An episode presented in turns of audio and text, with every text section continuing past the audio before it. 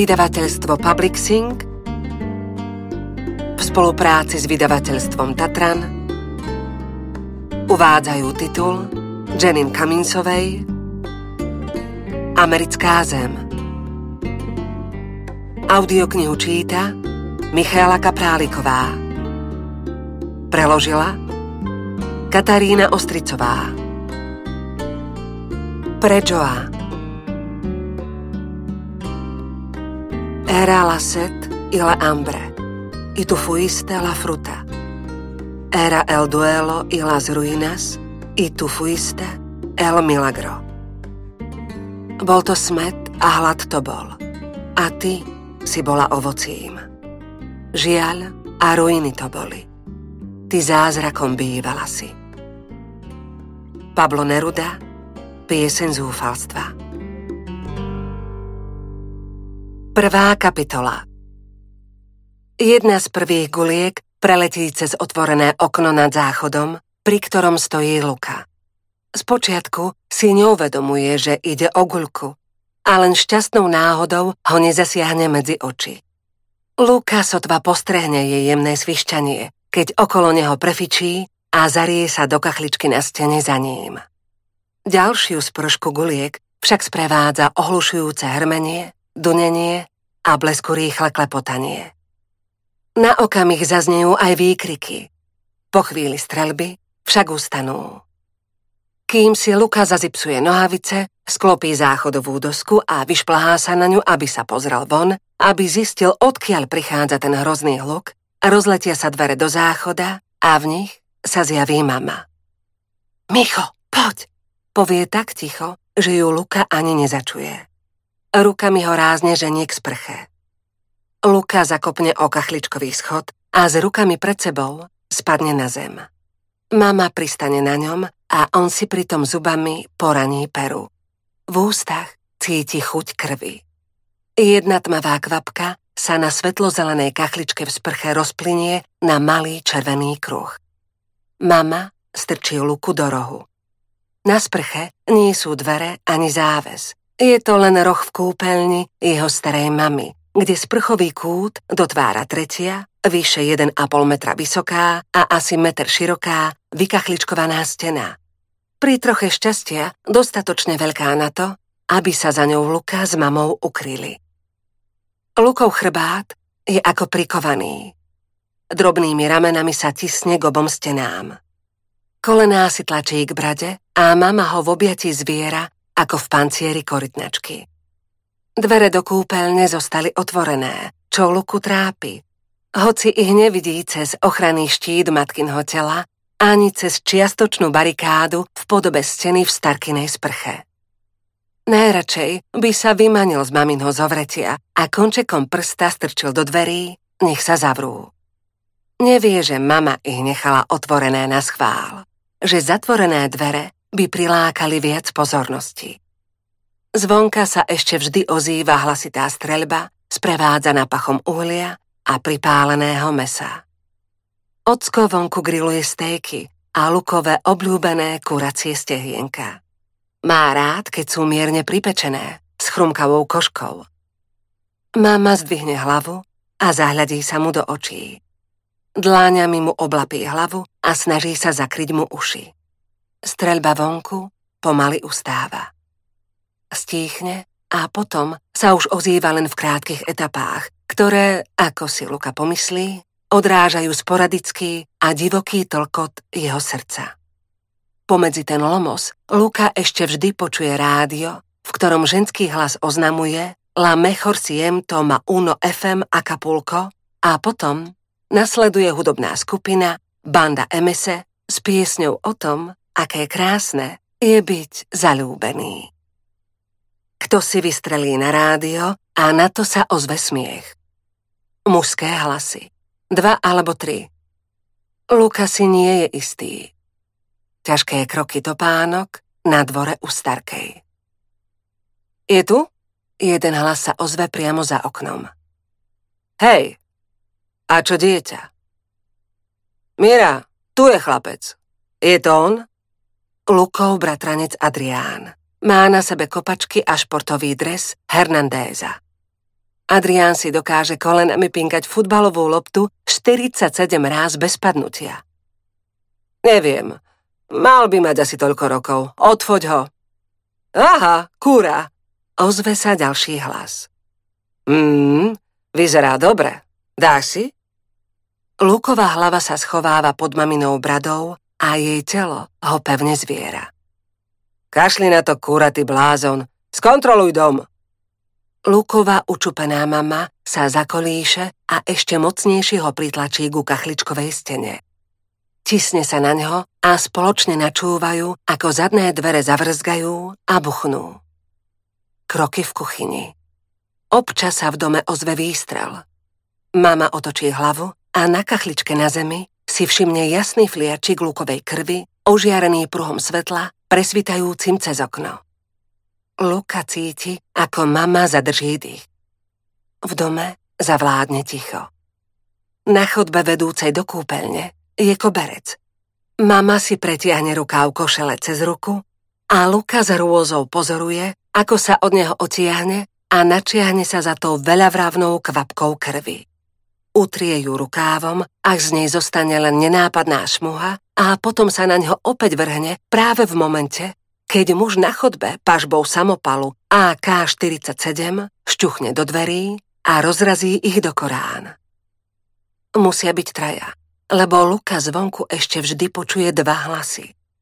Tretí muž si rozopne nohavice za sprchovým múrom a vyprázdni si mechúr do Starkinho záchoda.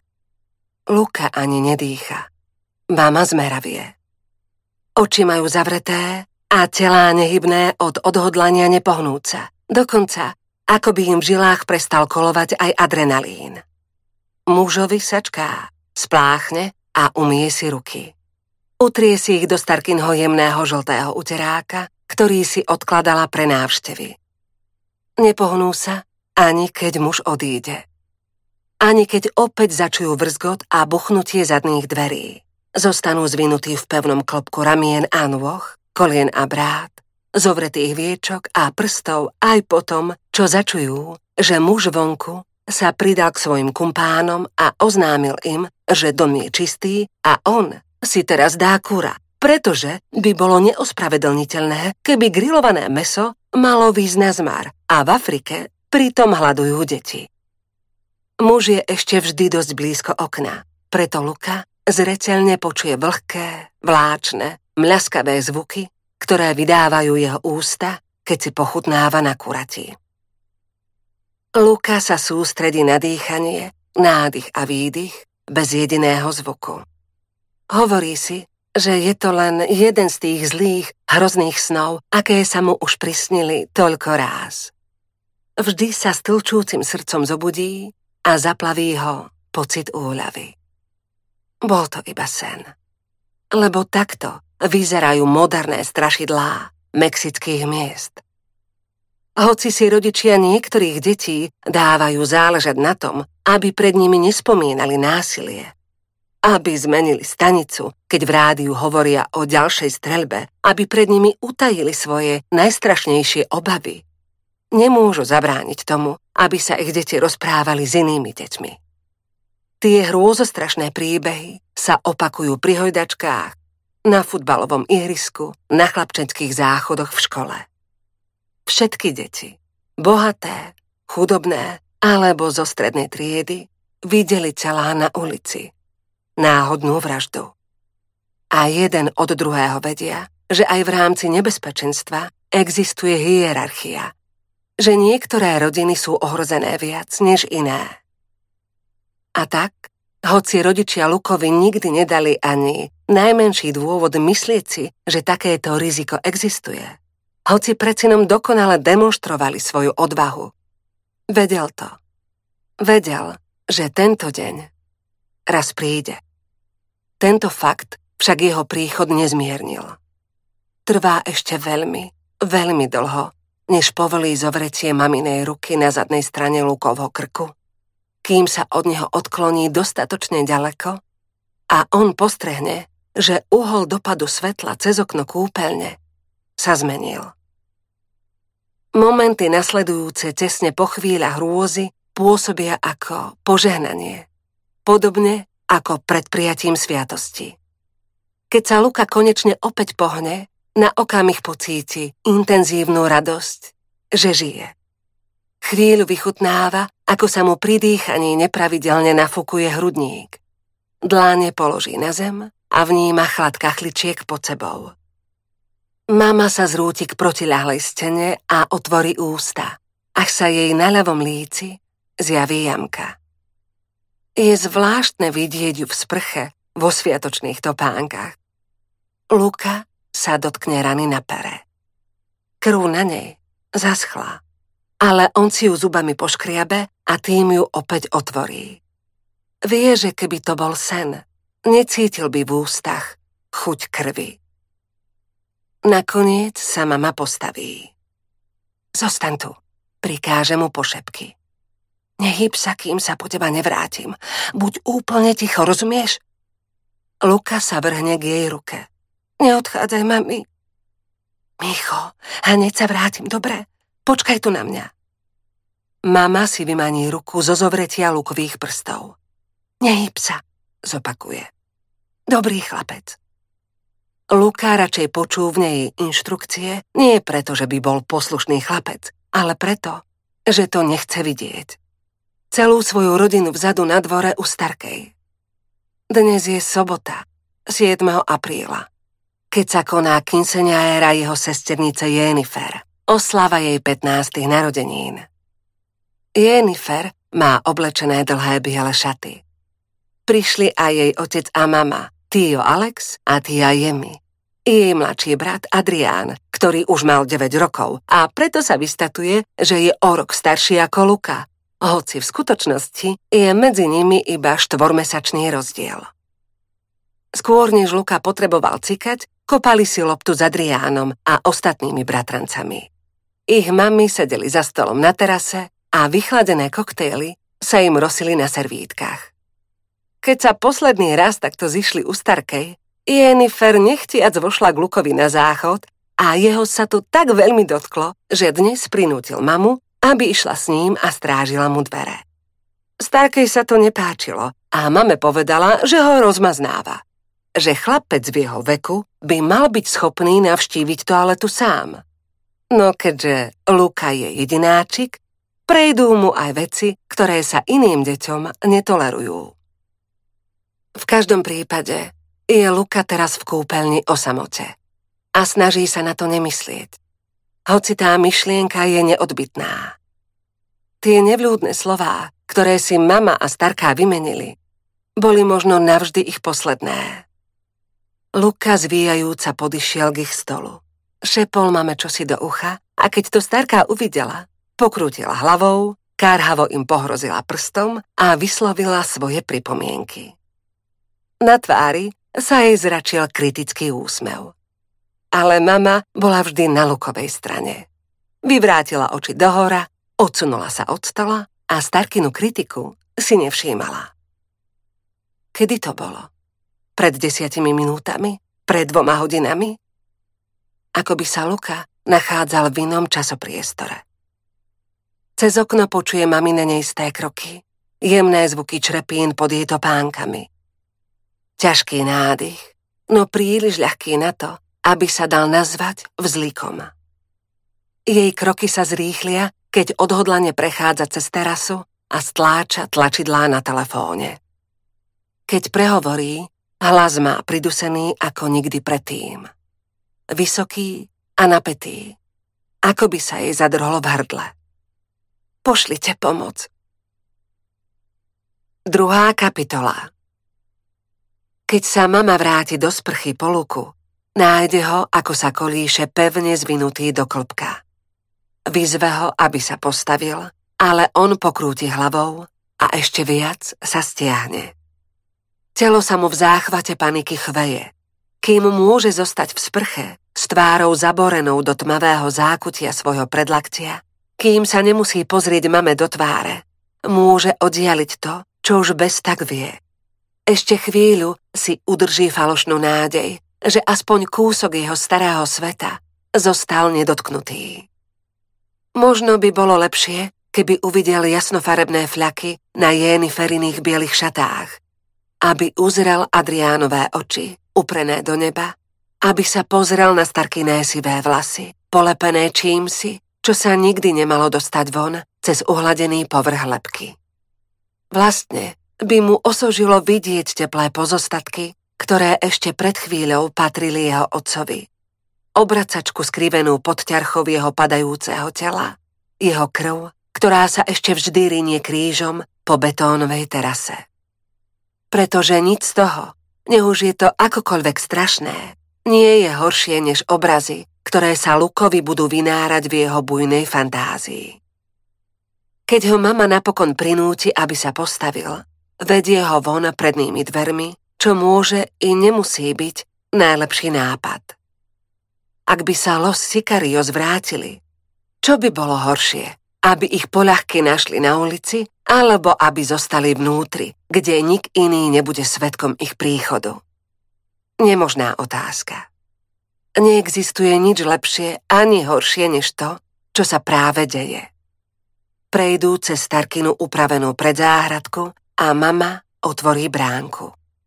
S nohami na ceste si sadnú na žltý obrubník. Protiľahlá strana ulice je v tieni, ale tu je jasno a slnko Lukovi páli na čelo. Po niekoľkých úmorných minútach počujú blížiaci sa zvuk sirén. Luková mama Lidia si uvedomí, že drkoce zubami. Hoci jej nie je zima, má vlhké podpazušie a husiu kožu na rukách. Luka sa nakloní vpred a zdvihne sa mu žalúdok. Vyvráti kôpku zemiakového šalátu, sfarbeného do ružova od ovocného punču, ktorá dopadne na asfalt medzi jeho nohami, ale on ani mama sa nepohnú z miesta. Ako by to ani nepostrehli. Nevšimnú si ani nenápadné zaťahovanie záclon a roliet v okolitých oknách, ktorým sa susedia pripravujú na vierohodné zapieranie. Luka pozoruje steny lemujúce Starkinu ulicu – Videli ho už nespočetne veľa ráz, no dnes je všetko iné. Každý z domov má malú predzáhradku ako Starkin dom, ukrytú za múrom ukončeným ostatným drôtom, pletivom alebo ostrými stĺpikmi ako Starkin dom, prístupnú len cez zamknutú bránku ako Starkin dom. Akapulko je nebezpečné mesto. Ľudia tu robia preventívne opatrenia, dokonca aj v pekných štvrtiach ako táto. Hlavne v pekných štvrtiach ako táto. Na čo sú však komu všetky opatrenia, keď napokon prídu zabijaci? Luka si oprie hlavu o mamino plece a ona ho rukou obíme. Neopýta sa ho, či mu je dobre, pretože tá otázka bude v sebe odteraz niesť čosi bolestne absurdné. Lídia sa zo všetkých síl usiluje nepremýšľať, ktoré slová už nikdy nevídú z jej úst, ani ako strašidelne pôsobí to prázdne miesto po slovách, ktoré už viac nevysloví. Keď dorazí polícia, olemuje miesto činu žltou páskou a uzavrie oba konce ulice, aby odklonila premávku a pripravila miesto na desivú kolónu núdzových vozidiel. Je tam množstvo policajtov, celá armáda, ktorá sa s nacvičenou úctou pohybuje okolo Luku a Lidie. Keď k ním príde hlavný detektív a začne im klásť otázky, Lídia na okamih zaváha a húta, čo spraví s Lukom. Je ešte malý na to, aby počul všetko, čo musí povedať. Mala by ho na niekoľko minút niekam poslať, aby mohla na rovinu zodpovedať tie príšerné otázky. Mala by ho nasmerovať za otcom, za starkou, za svojou sestrou Jemi. No všetci sú mŕtvi vzadu na dvore a ich telá ležia krížom jedno cez druhé, ako popadané doštičky domina.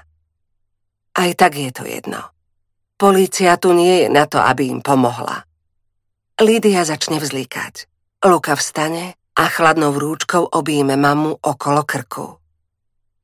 Doprajte jej trochu času povie ako dospelý muž. Keď sa detektív vráti, je s ním žena, lekárka, ktorá pristúpi k Lukovi. Položí mu ruku na plece a opýta sa, či si chce k nej sadnúť do auta. Na bočnej strane auta svieti nápis Semefo a zadné dvere má otvorené do Korán. Mama prikývne a tak sa Luka poberie s tou ženou, vlezie do auta a nohami ho pála nad zadným nárazníkom. Žena mu ponúkne orosenú plechovku limonády. Lidín mozog, šokom dočasne vyradený z prevádzky, začína opäť pomaly pracovať, ako by bol zaplavený hustým bahnom. Ešte vždy sedí na obrubníku a detektív stojí medzi ňou a jej synom. Videli ste strelca? Opýta sa. Strelcov, množné číslo. Myslím, že boli traja. Želá si, aby detektív trochu ustúpil a ona by tak videla na luku. Je len niekoľko krokov od nej. Videli ste ich? Nie, počuli sme ich. Schovávali sme sa v sprche. Jeden vošiel dnu a vymočil sa. Možno by ste mohli vziať otlačky prstov z kohútika. Umýval si ruky. Verili by ste tomu? Lídia zalomí rukami tak prudko, ako by chcela tú spomienku zahnať. Zvonka bolo počuť ešte aspoň dva hlasy. Povedali alebo urobili čokoľvek, čo by nám pomohlo identifikovať ich. Lidia pokrútila hlavou. Jeden si dal kura, Detektív si do note sa zapíše Pojo. Jeden sa spýtal, či je tam on. Mali konkrétny cieľ. Povedali, koho tým myslia. Nejaké meno? Nebolo treba. Mysleli tým môjho manžela.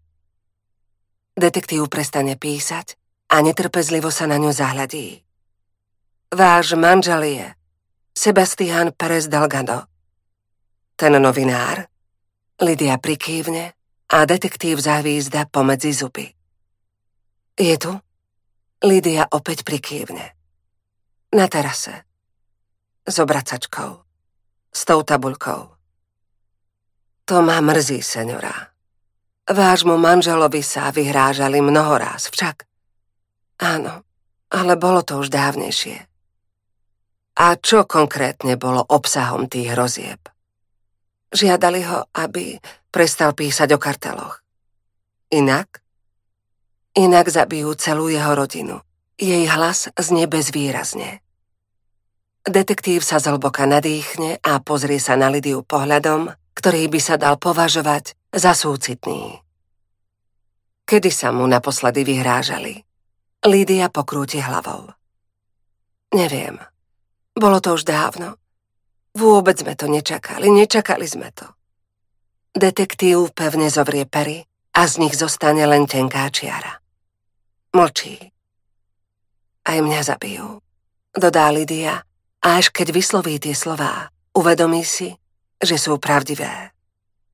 Detektív sa ani nenamáha, aby jej to vyhováral. Na rozdiel od mnohých svojich kolegov, nie je si istý, ktorých, ale na tom nezáleží. On z hodou okolností nie je na výplatnej páske kartelov. Nikomu neverí.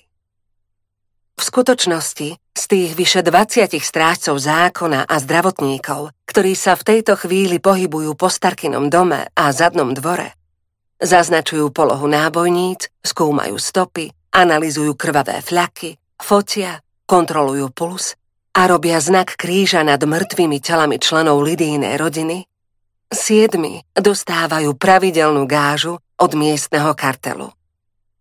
Tento nezákonný príjem je trikrát vyšší než to, čo im platí vláda. Jeden z nich už šéfovi poslal správu, že Lidia a Luka sú nažive. Ostatní nerobia nič, lebo práve taká je ich úloha, za ktorú im kartel platí. Aby chodili v uniformách a predstierali príchod polície.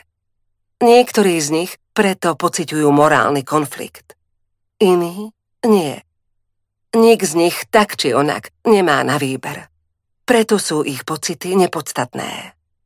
Miera neobjasnených zločinov v Mexiku je viac ako 90 Prítomnosť policajných rovnošiat poskytuje potrebnú ilúziu boja proti reálnej beztrestnosti kartelov. Lidia si to uvedomuje. Všetci to vedia. V tom momente sa rozhodne, že musí vypadnúť. Postaví sa a pritom ju prekvapí sila, ktorú cíti v nohách. Detektív ustúpi, aby jej uvoľnil miesto. Keď sa dozvie, že sme nažive, vrátia sa. V tom sa rozpamätá, ako sa jeden z hlasov na dvore opýtal, a čo dieťa? A podlomia sa jej kolená. Chce zabiť môjho syna. Kto? Opýta sa detektív. Viete, kto je za tým všetkým? Robíte si zo mňa dobrý deň? Opýta sa Lidia. Len jeden človek v Akapulku si môže dovoliť masaker takýchto rozmerov a všetci dobre vedia, kto to je. Javier Crespo Fuentes. Jej priateľ. Prečo by mala náhlas vyslovovať jeho meno? Buď to detektív pred ňou iba hrá, alebo ju skúša. Ešte si niečo píše do notesa. Napíše La Lechusa a ešte Los Jardineros. Potom notes ukáže Lidii.